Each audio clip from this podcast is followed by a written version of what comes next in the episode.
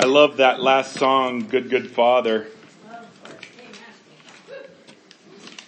You know, it's, it's unfortunate that the world really doesn't understand that the Father is good. Right? And many Christians don't understand that the Father is good. But I, I love the part, eh, for those of you who have seen the movie The Shack, um, we showed it to our friends in Nigeria while we were there, Michael and I, and, and um,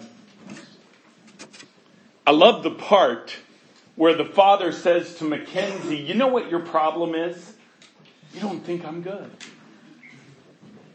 And you know that is truly the problem with the world, but even the problem with the bride. That's why so many Christians just kind of, well, that's the Old Testament. You know, that's how God was. And we, we kind of ignore the Old Testament, right? But He is good. He is good. We have to understand that in that goodness, there is a force that fights that goodness. Right? And in a righteous God, He has to let things play out as they play out. That's a tough concept. I'll, I'll, tell you what though. If you ever wonder about that concept, I want to encourage you to watch that movie. Watch, watch the movie The Shack. It, it explains that concept so well. It's so good. I, I'll tell you, I'm so excited to be back. This trip was long. Right, Michael? This was a long trip. This is the longest trip I have been on going to Nigeria. Um, and it, it, was a long trip, but, but, uh, I'm excited to be back. I'm excited to have our friends joining us in uh, online from Nigeria. Uh, I want to shout out to those in Pakistan. There's a ton from Pakistan. There's a ton from Kenya. And, and I do want to say right off the bat, please understand that um, don't be offended if I don't message you back because I get hundreds of those. And, and I, I just, forgive me, but I don't, I don't look at them. I just clear them. Um, it is nothing against what God is doing there. And, and so many have asked for us to come there and, and, and I declare this morning we will. As soon as God tells us to, we will be there. But, uh, we're, we're gonna, we'll do an update, kind of an update on things that happened in Nigeria, but the Lord did give me a word this morning when I got up and I spent time with Him and, and, um, so I don't know if he's going to commingle them. Not sure how he's going to do it this morning. That's up to him. But uh, but but the word was very strong this morning, and and he reminded me of something that happened yesterday in my time with the Lord. Uh, it, and I should say my set aside time with the Lord, because because the, the Lord is with you always. And it's not like, okay, here's my compartmentalized time with the Lord, and then the rest of the day is mine. He has me 24 hours a day. But yesterday in the morning was, was my focused time of just worship and just talking with him and, and listening to him. And, and yesterday was unique because it's happened before, but it, it's, it's not been that often, um, where, where I'm just talking with him and I'm just struck, I'm not an emotional person. And I was struck by such heavy emotion it overcame me. I, I started bawling like a baby. It was ridiculous. I'm so glad nobody could see. Right? And, and I'm, I'm, I'm even telling the Lord, I, I just, I don't even know how to react to this. Father, I just love you. I just love you. I just love you. I love you, Jesus. I love you, Holy Spirit. Thank you for your presence. Thank you, God. And it was just so overwhelming and he put a thought in my head after that. And it was, is Jesus enough? And, and I kind of dwelt on that thought throughout the day. And, you know, my answer was very easy. So I knew right away he was at, he wasn't asking me that question. But he wanted me to prompt that question to you. Is Jesus enough? To the bride. Is Jesus enough? See, so often in this world, we compartmentalize our religion, if you will, and, I, and I'm not saying specifically ignition, as a matter of fact, not at all, but in the bride. We compartmentalize our religion. We compartmentalize our God. We compartmentalize Jesus. And we say, Jesus is enough. However, we need these other things. You know, we, we need the career. We need the, the relationship. We need the, the spouse. We need the friendships. We need, we need, we need. I need that car. You know, I, I need that house. We need all these things. And God just kept impressing on me, wait a second, is Jesus enough? Is Jesus enough? And the obvious answer is, well, yeah, of course he is, right? But I want you to really evaluate this morning. Is Jesus enough? Because here in Ignition, we, we have had the fortunate, fortunate situation of him telling us so many prophetic things. So many things that we know are coming about. So, so many that have come about. So many things that have opened up, but, but so many that are just beyond our grasp because they haven't happened yet. Extraordinary things. I mean, insane things to be, be truthful with you. But is Jesus enough? That's what he kept just hitting me with. You know, what if those things were not to happen for another 20 years? Is Jesus enough? Tough question, guys. we have so many young people here.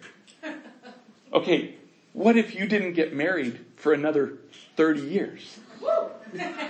Is Jesus enough? Now some of you are like, yeah, I don't want to get married anyways.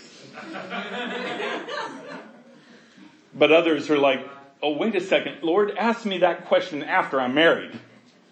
Because then I got my ducks in a row, then I can say, yes, you're enough. But is he enough? Is he enough when we're in a living room? Is he enough when we don't fully understand things that we're up against? Is he enough when something in our world rocks our world to the core? And that's a tough question because you cannot answer that question until you're in it or until you've lived through it. That's the testing. Is Jesus enough? Is Jesus enough when your family turns against you because of something that you stand for? We've had so many young people that are part of Ignition that have gone through that actual process. Where to follow Jesus Christ, they had to turn from their family and the philosophies of their family. And I, I won't point them out, but you, many in here know who they are. That's a tough, tough decision. But is Jesus enough? I was toiling with that this morning as he was giving me this word and I thought, well, should I do a screen that says, is Jesus enough? And, and I thought, okay, well no, how about this? He gave me this, this scripture in Second Corinthians and, and it's really about strength and weakness. So, okay, so you can see what I chose to do this morning. I want you to turn to Second Corinthians chapter 11. And see, Jesus is enough. The Father is enough. The Holy Spirit is enough. But understand that He operates in our weakness. That, that's so opposite of how we think. You know, if, if we talk about getting ready for something, you know, and, and we have, we, we know what's coming. We know this, this first domino to fall, which is, which is Carson's healing. And we know all the dominoes that begin to fall after that, and it's extraordinary. It's, it's where literally ignition is leaped from this living room to a global scale. Literally overnight. Okay? We know those prophecies. We understand. We believe those prophecies. But you, you have to understand that, that to get to that point of that first domino to fall, it isn't in our strength. It's in our weakness. Why do you think we have the favor that we do over in Nigeria? And, and I can't wait to tell you about this trip. It was absolutely insane. It was absolutely in this. I don't even know. By the way, Michael is learning Tiv, and and I am just going to be stubborn and wait till God gives it to me in tongues. Oh, there you go. Now I don't know. Is that lazy or uh, maybe that's lazy? But but Michael's over there. We're sitting at dinner with with a bunch of them, and he's just spouting off these these Tiv words and and, and I'm, I'm just feeling like, okay, I know none of this. So I, I look over to the person next to me and I go, blah, blah, blah. Interpret that. I don't even know why I said that. I don't even know why I went down that road. But bottom line, God is doing amazing things in Nigeria. I mean, not teaching me Tiv, but He is doing amazing things in Nigeria. We're going to talk about that a little bit, but those things come from a position of weakness. Right? We're not going over to Nigeria because we have millions of dollars. We could go in and do anything we want because we have all this money, all this clout to do it with. No, when I went over there, I knew one person and I had only met him for 15 minutes in an airport a year and a half before. I knew nobody. I went over there and I set my foot down on the ground for the first time and fell in love. Fell in love with those people. Didn't even know them. Fell in love with them.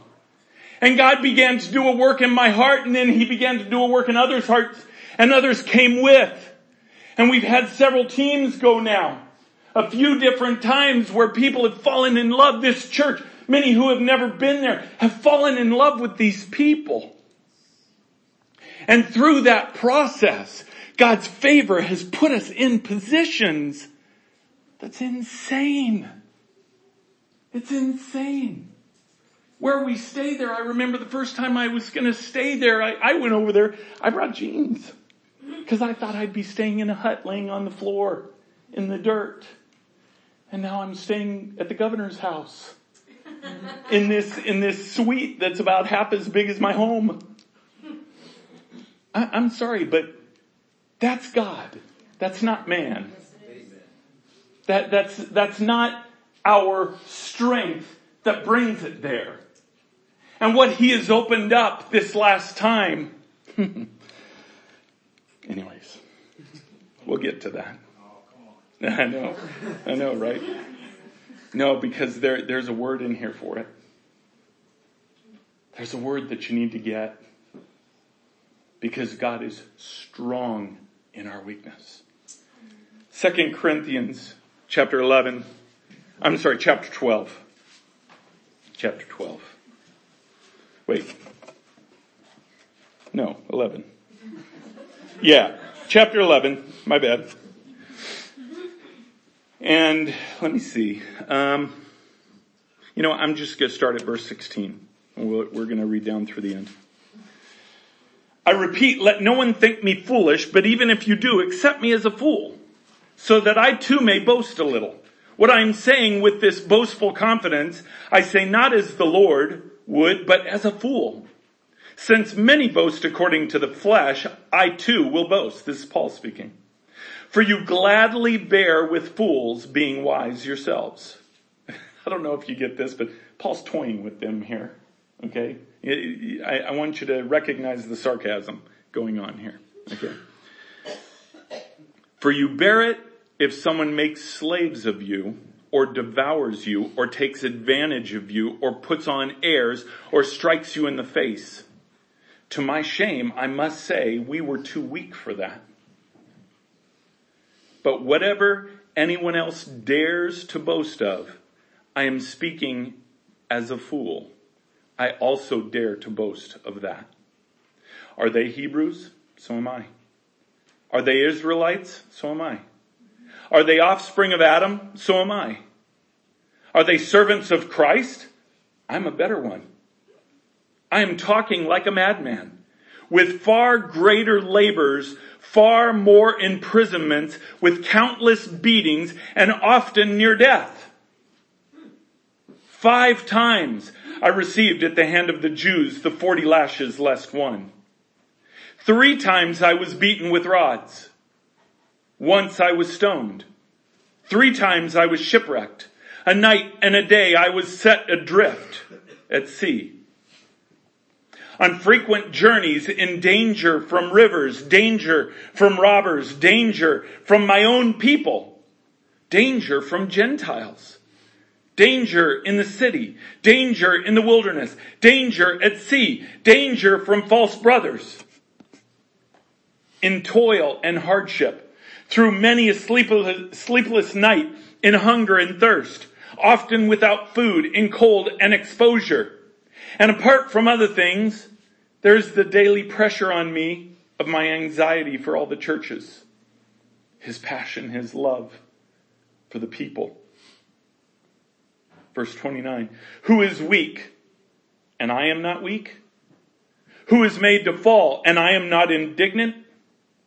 If I must boast, I will boast of the things that show my weakness the God and Father of the Lord Jesus Christ, who is blessed forever, knows that I am not lying. At Damascus, the governor king under King Aretas was guarding the city of Damascus in order to seize me. But I was let down in a basket through a window in the wall and escaping his hands. Paul goes on in, in chapter 12, boasting of his weakness. But then he quantifies he says, I'll boast of a man that whether it was in the flesh or not, I don't know, but who was taken to the third heaven and was told such amazing things that he couldn't even utter to people. He said, that man I'll boast of. Now that man was him. 14 years earlier, he had been taken up to heaven. He didn't recognize whether it was in the flesh or in the spirit because it felt like the flesh. I can understand that. That has happened to me. I've shared that with you. And he said that he was told things when he was in heaven that he could not utter to the bride. He could not utter to the church. See, he was made privy to God's plan. And then God said, go. You'll be strong in my weakness. Do you know the Bible says that Paul was told what was going to happen to him every city, city that he entered? How many of us, knowing that if, if God said, I want you to go down to Baltimore and preach, and by the way, you're going to get mugged, you're to get robbed, you're to get beat up, the police are to blame you for it. You're to be thrown in prison and have a record for the rest of your life. How many of us would go? Think about it. I mean, really think about that. Would you do that if you knew it was the Lord saying to do it? See, to Paul, it wasn't a question. He was told, I don't know why the Lord told him ahead of time. I, I, almost, almost think like it was a test for Paul. I don't know. But the Lord told him ahead of time what he was going to face. And yet Paul walked into that city. Why? Because of what he said in verse 28. There is a daily pressure on me of my anxiety for all the churches. Because of his passion for Jesus Christ. His passion to let others know about the saving grace of Jesus Christ. It, it far outweighed anything he was going to face. But do you understand that he, he understood after all this time that it was in those very weakest points that he was at his strength? How often are we taken to a point of weakness and all we do is look inward and say, what am I doing wrong? If anybody could have said that, it was Paul. I mean, he just, he just gave a resume of literal hell that he had been through. These things in his life that he had to go through. Right? So if we dealt with that, would our reaction be, what am I doing wrong? Instead of, God's preparing me for weakness. He's preparing me to be weak so it's no longer me. See, when he started this process with me, he had to take away from me everything that I held in power, that I could control. My business, that allowed me to control my finances, that allowed me to control even my position in the church. I held it in pride that I could work full time for the church and them not have to pay me. And that was a great thing for the church. But you know what? Honestly, it was because I didn't want the authority. I didn't want the authority over me. I thought if they paid me, they could tell me what to do. And they could. See, that was prideful on my part. Not understanding that it was God's authority that I was really running from, not man's. Because I am under God's authority. So when He prepares us for weakness, we need to react in such a way to say, thank you. Thank you. Thank you for what you're doing. Understanding that if He's the one doing it, He has a plan in it. And, and this is in every level. Now sometimes we bring weakness on ourselves, understand. You know, I, I, am not dismissing and saying everything the bad that happens to us is, is just because we're, we're all innocent and, and, and it's just the enemy coming against us. No. Many times we bring things on ourselves. But no matter whether we bring it on ourselves or whether God allows it to come upon us, it's that weakness that God can begin to work in. You ever wonder why you make these lifetime decisions for God when He brings you to the end of yourself? It's because you gotta get yourself out of the way. Paul knew that. Paul was telling these people, you, you want to complain. You want to complain. Let me tell you what you could actually be complaining for. Let me show you a life that has the right to complain, which was his life. And he said, and yet I've come to recognize that it's in those very weak moments that God is strong. I mean, I would encourage you to go and read through Paul's life, times that he was in prison, when he and Silas were in prison and, and the, the prison shook and, and all the, all the doors opened and everything else and, and they didn't leave. Why? That was their chance. But they didn't leave because God didn't tell them to leave.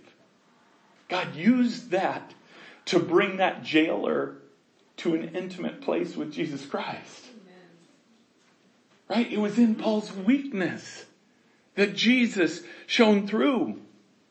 It's in the weakness of this church. I, and, and we've heard these prophecies as well, and I, I'm going to prophesy it again.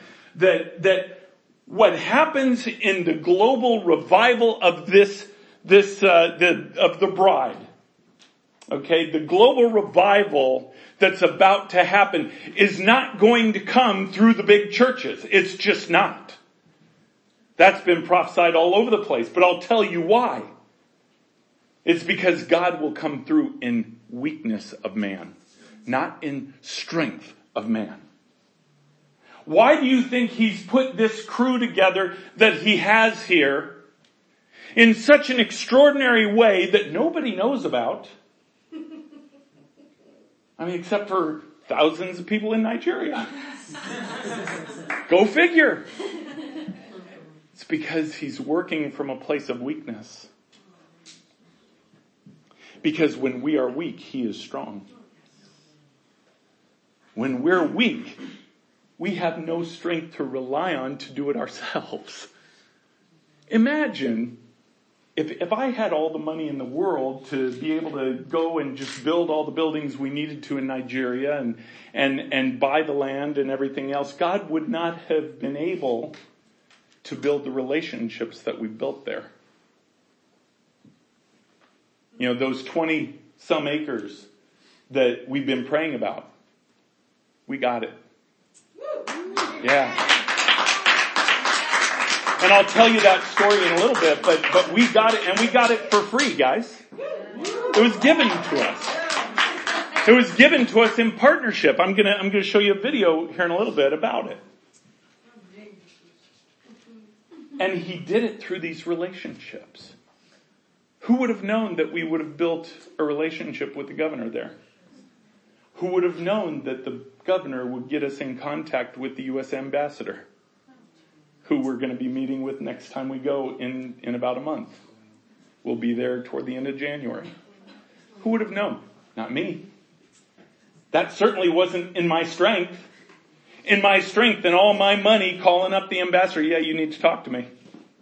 No, it was in my weakness. It was in our weakness saying, you know what, we, we don't have a lot to offer, but, but we're really tight with God. and if that means anything to you, then we're here to help. And see, God was already working on the other end. He was already setting all that up. I, I, just could go on and on about it. It's just insane what he's doing there. It's insane what he's doing here. Don't think it's just happening over there. It's, it's began here and it's, it's coming from here. What he's doing in this group, there is not a soul in here that is not important to him and important to that plan. And yet there are several in here that are ignoring it. See, you seem to think that you have nothing to offer because you're not in a place of strength. And he's saying, Come to me in your weakness. See, the most powerful times in a person's life with God are when they've come to the end of themselves. When they literally give something up for Him that was tough to give up. And when I gave up the business, that was tough to give up because not only was it our income, but I enjoyed it. I can't wait to build in Nigeria because it'll be like, oh, this is cool. I get to do this again. I get to design. I get to draw. I get to, you know, show them how an American will do it. right? But see, I had to give that up first. Others have had to give that up. Shannon, Beth recently gave that up. Shannon said to, I think last week or whenever it was, she said, the most intense times she has had with the Lord or since she, she stopped that. Am I correct in that? Why? Because she came to him in, in her weakness. It was her weakness of giving up what the Lord wanted her to give up. That, that humanly, by the way, doesn't make sense. I'll guarantee she has taken flack for that. Just like Alexa and I did just like many of you have done. Because see, the world sees that and it doesn't make sense. Wait a second, you, you've got to get your career in line, you've got to get your money figured out, you've got to get your, your relationships figured out, you know, figure out that, that man or, or that, that woman that you're gonna marry so you can get that behind you and then, then you're ready to move on. Let me know how that goes. It's not gonna go well. Because what God wants is He wants you to say, Lord, you have my everything no matter what. From this point on, you have my everything. You have my relationships. You have my money. You have my desires. You have everything. I give it to you. Why? Because you're good. You're a good father. I believe it. I trust my assets in your hands because they were yours to begin with. You know, I, I tell them all the time. Uh, uh, in fact, this time when when we had a meeting with the governor, um, and it, it, got around to the point where we were talking about the land. It,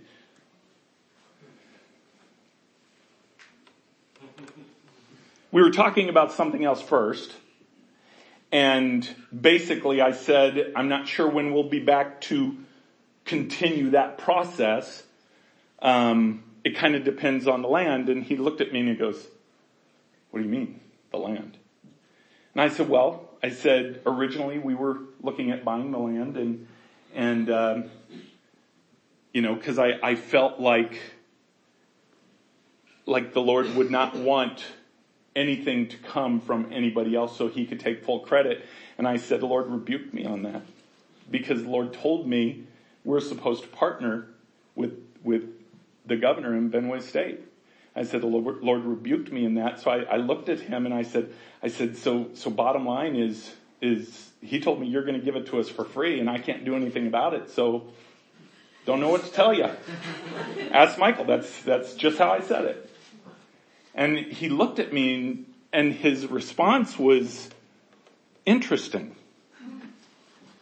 He looked at me and he looked at his, his chief of staff and I don't, like, I don't know what they were saying back and forth, but I got the impression he was a little upset. Like, I thought this was already taken care of last time. And then he looked at me and he said, I thought we were partners. Amen. He said, I thought we gave that land to you last time you were here. Yeah. So you, you can imagine how Michael and I were feeling like, well, the Lord did tell me. so yes, amen. And, and I, I was so blown away by what God did. Because see, it wasn't a matter of we got it for a good deal. Because we didn't just get land. See, we got a partnership because of the heart that drew us there in the first place, which was Governor Tom's heart who loves the Lord desperately. Loves the Lord desperately. That's what drew us there. That's why God needed us to be in a place of weakness so we would partner. Otherwise we never would have. We would have just bulldozed in like every American does. Right? But the Lord didn't want us to do that. He wanted us to be in a place of weakness so we had to rely on Him. See, the cool thing is we may not have anything, but my dad has everything. Your dad has everything. So all we have to do is wait for Christmas. Sometimes we want those presents early. Can I just open one before Christmas? Right? And he's saying, just, just wait. It's not time yet. Sometimes he's waiting for our weakness. Sometimes he's waiting for us to get to a place where we can't look anywhere but up. Problem is, he wants us to stay there. It's not that, okay, I really need you now, Lord, fix this. And we hear this all the time. You, you hear this in people's testimonies even. Fix this, Lord, and I will dedicate my life to you. You get me out of this to where I live you, you, you hear stories about that in, in war a, lot.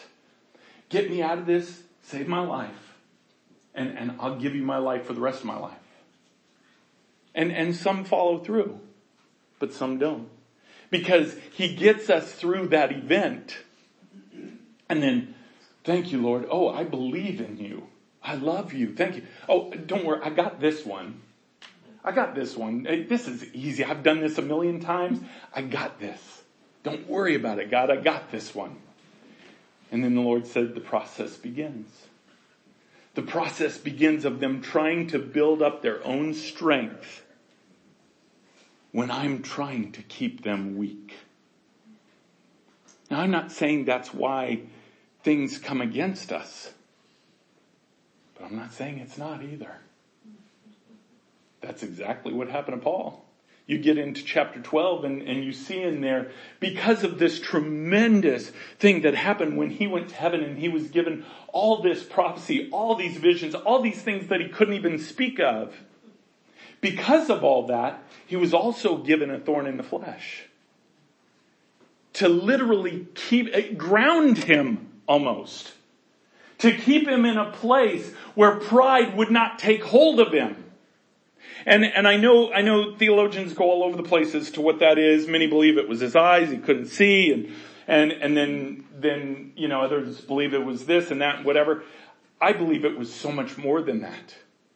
Why? Because in all the things that Paul went through, for him to go before the Lord and plead three times, take this away. Plead. This is a man who's been beaten, shipwrecked, stoned, whipped. I don't know if you, you guys know, but whipping with the, the cat of nine tails, you know, the same thing that Jesus got. Jesus got the 39 slash. The reason they don't give 40 slashes is because somehow the Romans figured out at 40 people die. And so they go one less. Paul had that three times. So, so do you think that maybe what he was pleading about this thorn in, in the flesh, it wasn't some simple thing. I don't believe it was his eyes at all.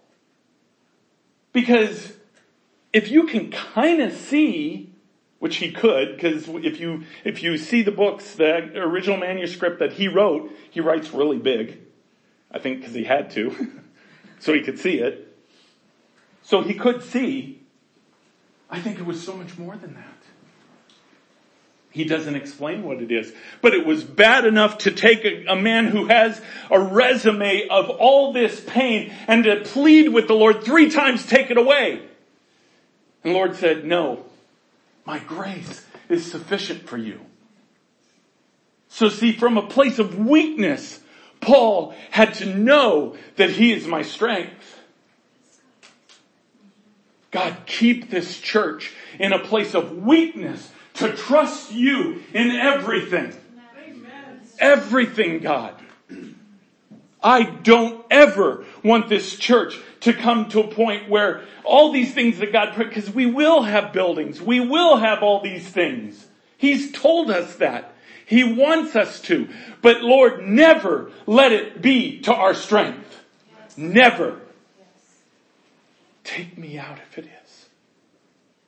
Take any of us out if it is. Because this is His movement. It's not my movement. It's His movement. It's not your movement. It's His movement for the bride. To bring the bride to an understanding that He is good. He is good. And He loves you. He loves me. He's good. That's all he wants. Because when you recognize that, then you desire relationship with him. Then you open up to him in ways you've never opened up before. All of a sudden, he becomes more important than that potential spouse or your current spouse. He becomes more important than that potential career or your current career.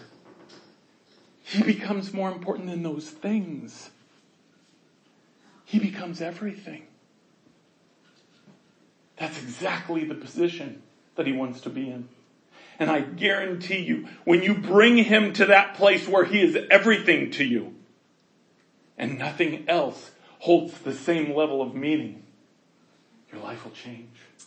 Your whole outlook will change. Everything about you will change, except maybe your circumstances. Isn't that funny? See, God doesn't always take us out of our circumstances. Because He was the one that put us there perhaps in the first place to bring us to a place of weakness. So, so now that, now that we get it, we understand that in weakness we could be strong. Why then do we want Him to take, about, take us out of our weakness?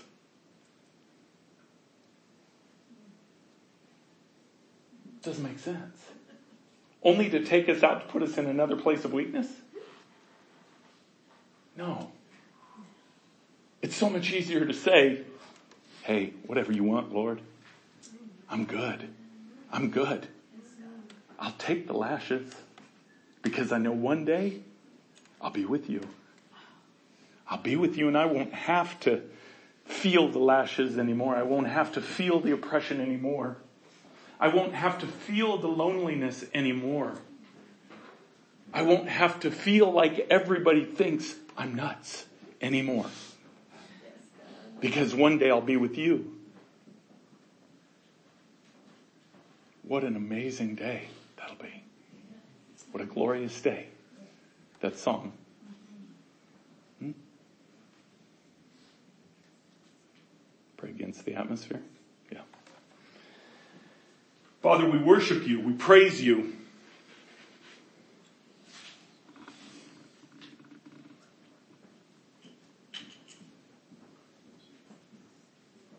I command demonic spirits in this atmosphere to be immediately bound in Jesus' name and by the power of his blood. I cast you into the abyss if you have no authority to be here in Jesus' name. If you do have authority, you are to remain mute and silent in Jesus' name.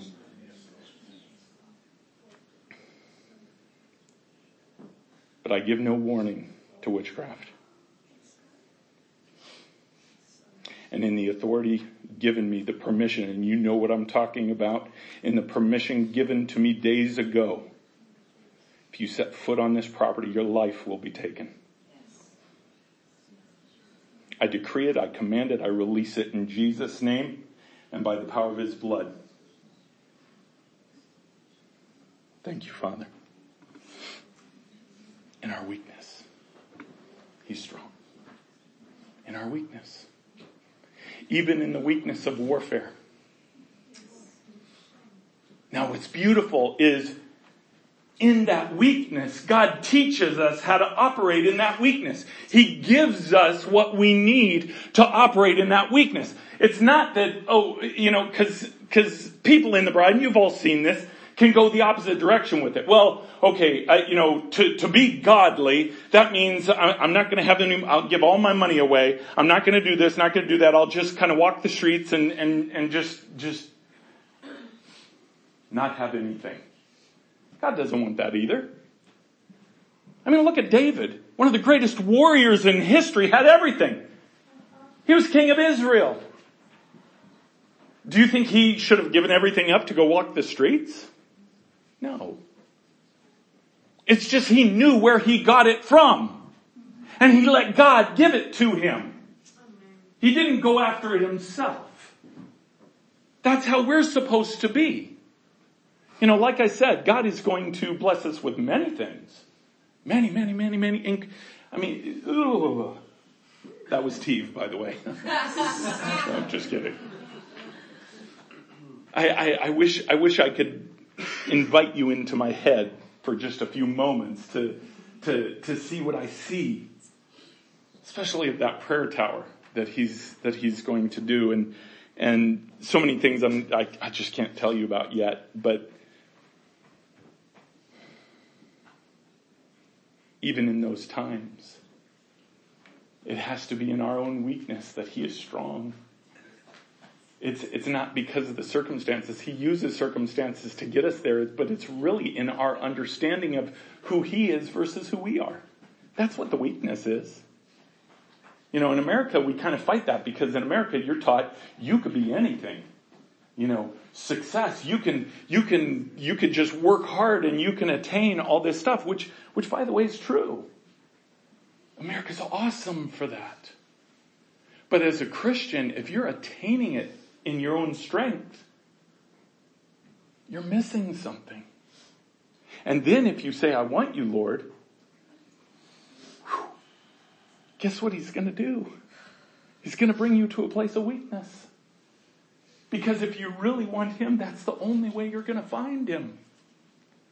That's what, that's how Paul found him, right? So, it's, it's not a complicated word this morning. Strength and weakness. Is Jesus enough? Is Jesus enough in your life? If he is, then walk forward in power. In absolute power. Because it's not your power. It's his. It's not your strength. It's his. You look at some of the strongest people in the Word of God.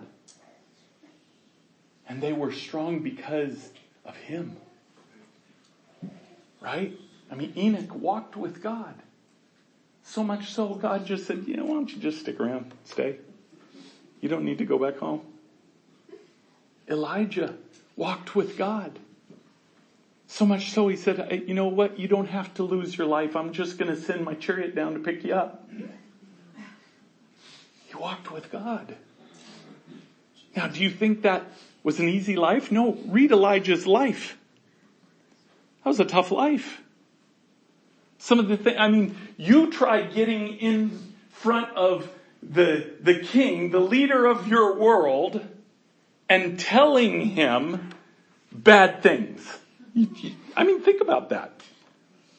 Imagine that, that's like, that's like, I won't even say, you know, in our, in our country, Donald, Donald Trump, because we're capitalistic.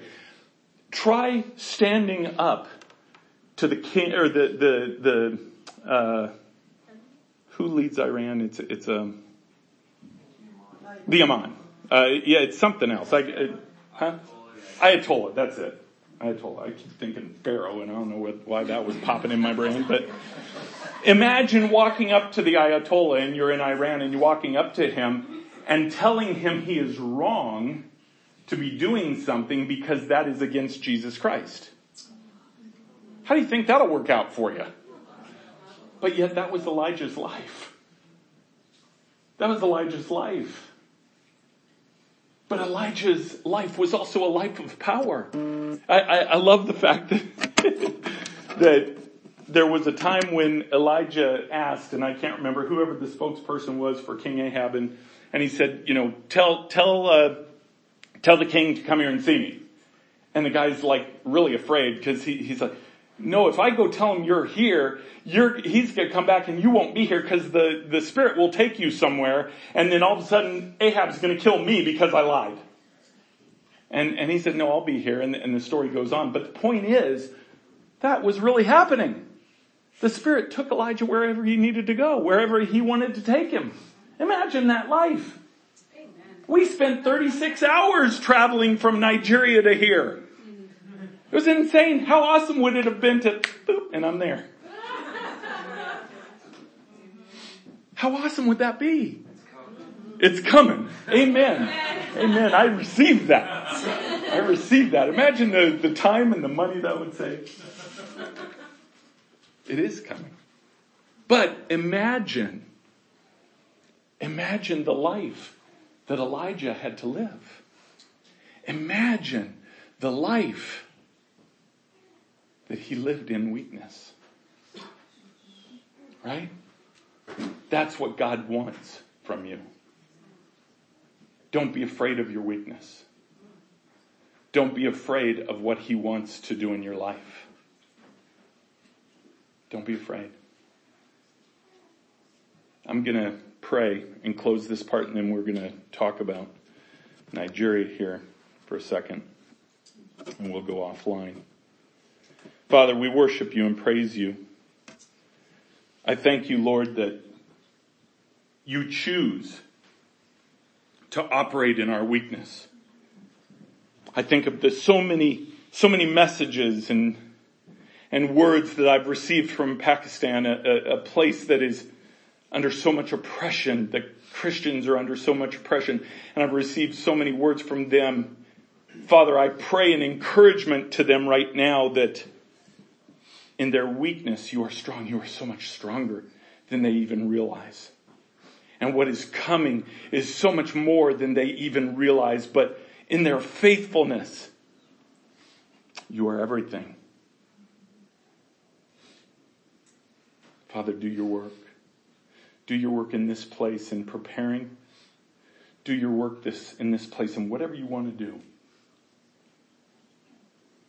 God, but we declare the joy that you give when we are at our weakest.